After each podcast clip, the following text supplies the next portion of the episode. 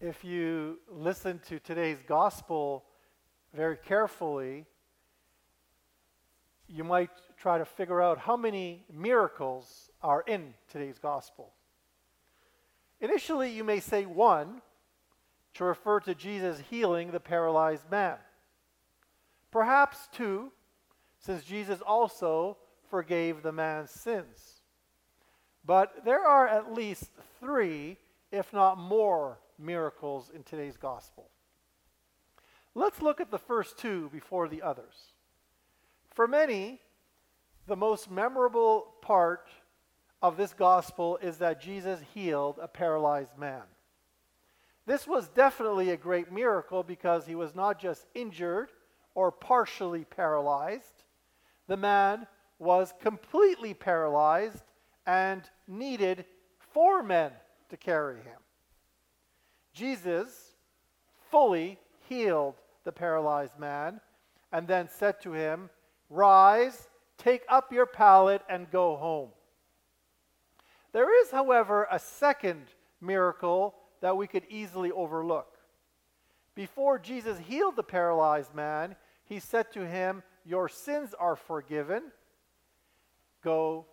And then he healed him. But why would this also be a miracle?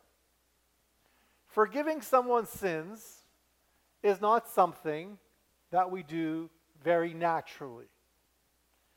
We could even say that we should not forgive, as people deserve the consequences of their actions.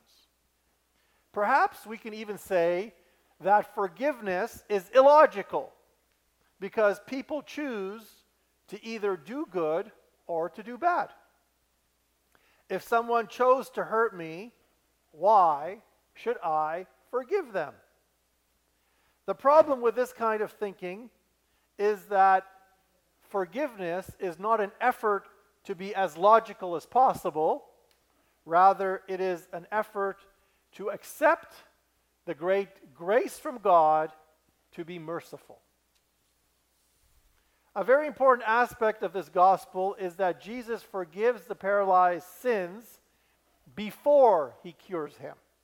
A very important nuance in this gospel.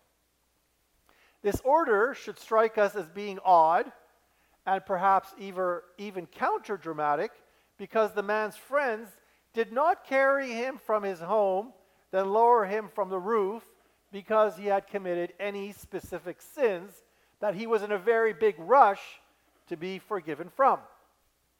However, by forgiving his sins first, Jesus shows us that it is a miracle to be able to see that someone needs our forgiveness. It is also a miracle to have the humility and to accept the grace to actually forgive. When we look at people, we naturally see all the externals, such as their face, their hair, what they are wearing, or perhaps how healthy they are. The second miracle, or rather the first, as presented to us in this gospel, is to look beyond physical appearances. We need to be able to see that each and every one of us is paralyzed in a particular way by sin. And our relationships are also very often paralyzed by our unwillingness to forgive. Checkmate. Everybody's in a corner. Everyone around Jesus saw only one thing a paralyzed man. The second miracle is that Jesus also saw, saw, a man who, more importantly, needed forgiveness more than he needed physical healing. People saw that the man struggled physically, while Jesus saw that the man and every single one of us actually struggle spiritually. In all of us, the inner battle of our minds is a higher priority and, in fact, needs more urgent care than how we look and how we feel. But what you might ask is the third or fourth miracle. When we read the Bible, we should always think of a window and a mirror. The window is what is happening in the story. Window is something that you look through. When we read something, we are like people observing what is happening in someone else's world.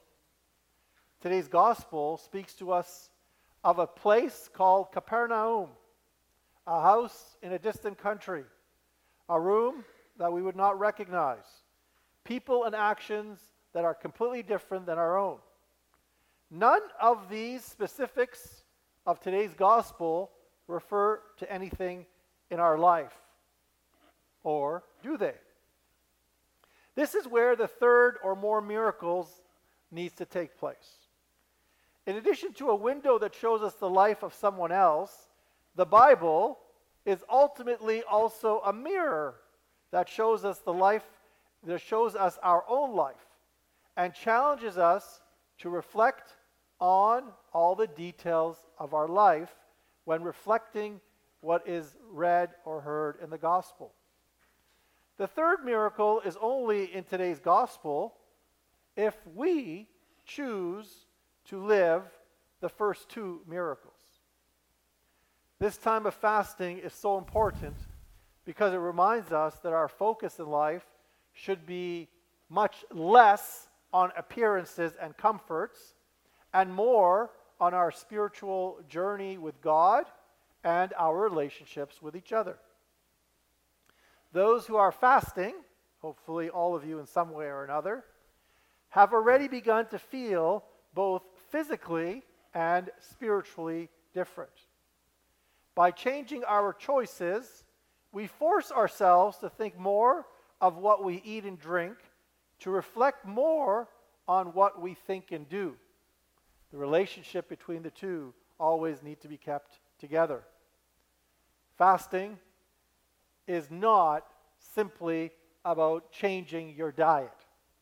It is about checking your choices and the things that you've automated yourself to in order to dig deeper into the more important choices that you are making in your life. The more we can do this, the more miracles we can see in our lives. In today's gospel, Jesus saw what others did not see, but he also wants us to mirror what he saw. When we look at our family and friends, today Jesus challenges us to ask ourselves, what do you see? Are we able to see the personality and not just the inner person? Are we able to see perhaps per- personal pains, personal journeys that have hurt somebody, or a journey that is not as easy to understand as a one, two, three? Are we able to see that everybody has a very different background and that everybody acts in ways for a variety of reasons that we ourselves do not need to be the judge of? And are we able to work on who we are more than how we look? We see the third and more miracles, and perhaps fifth and sixth in today's Gospels, only when these elements of the gospel become real in one, two, three, four, five ways in our life. Some famous shrines where Mary have appeared around the world, such as Fatima or Lourdes, have crutches and wheelchairs that people who are physically healed have left behind. This is proof of people's faith in God's power to heal. These are definitely miracles, but every single church, not only shrines, are meant to be a place where we leave our spiritual crutches behind as we accept that God loves and even deeper, that God forgives us. And then taking that even a step further, that we are able and have the grace to forgive others. God sees greatness in us, but then He also invites us to be merciful to see that same greatness in others, by also loving and forgiving them with all our heart. There is a saying a chip on your shoulder makes you carry an unnecessary heavy weight. Lent is a time to let go of unnecessary burdens and to recommit our lives to being mirrors of God's love and mercy. Today's gospel presents us with two obvious miracles. Jesus forgives the paralyzed man's sins, then heals him. We can only discover a third, fourth, or more miracles if starting right now we are willing to make miracles happen in our lives, in our relationships, and in our life of prayer with God.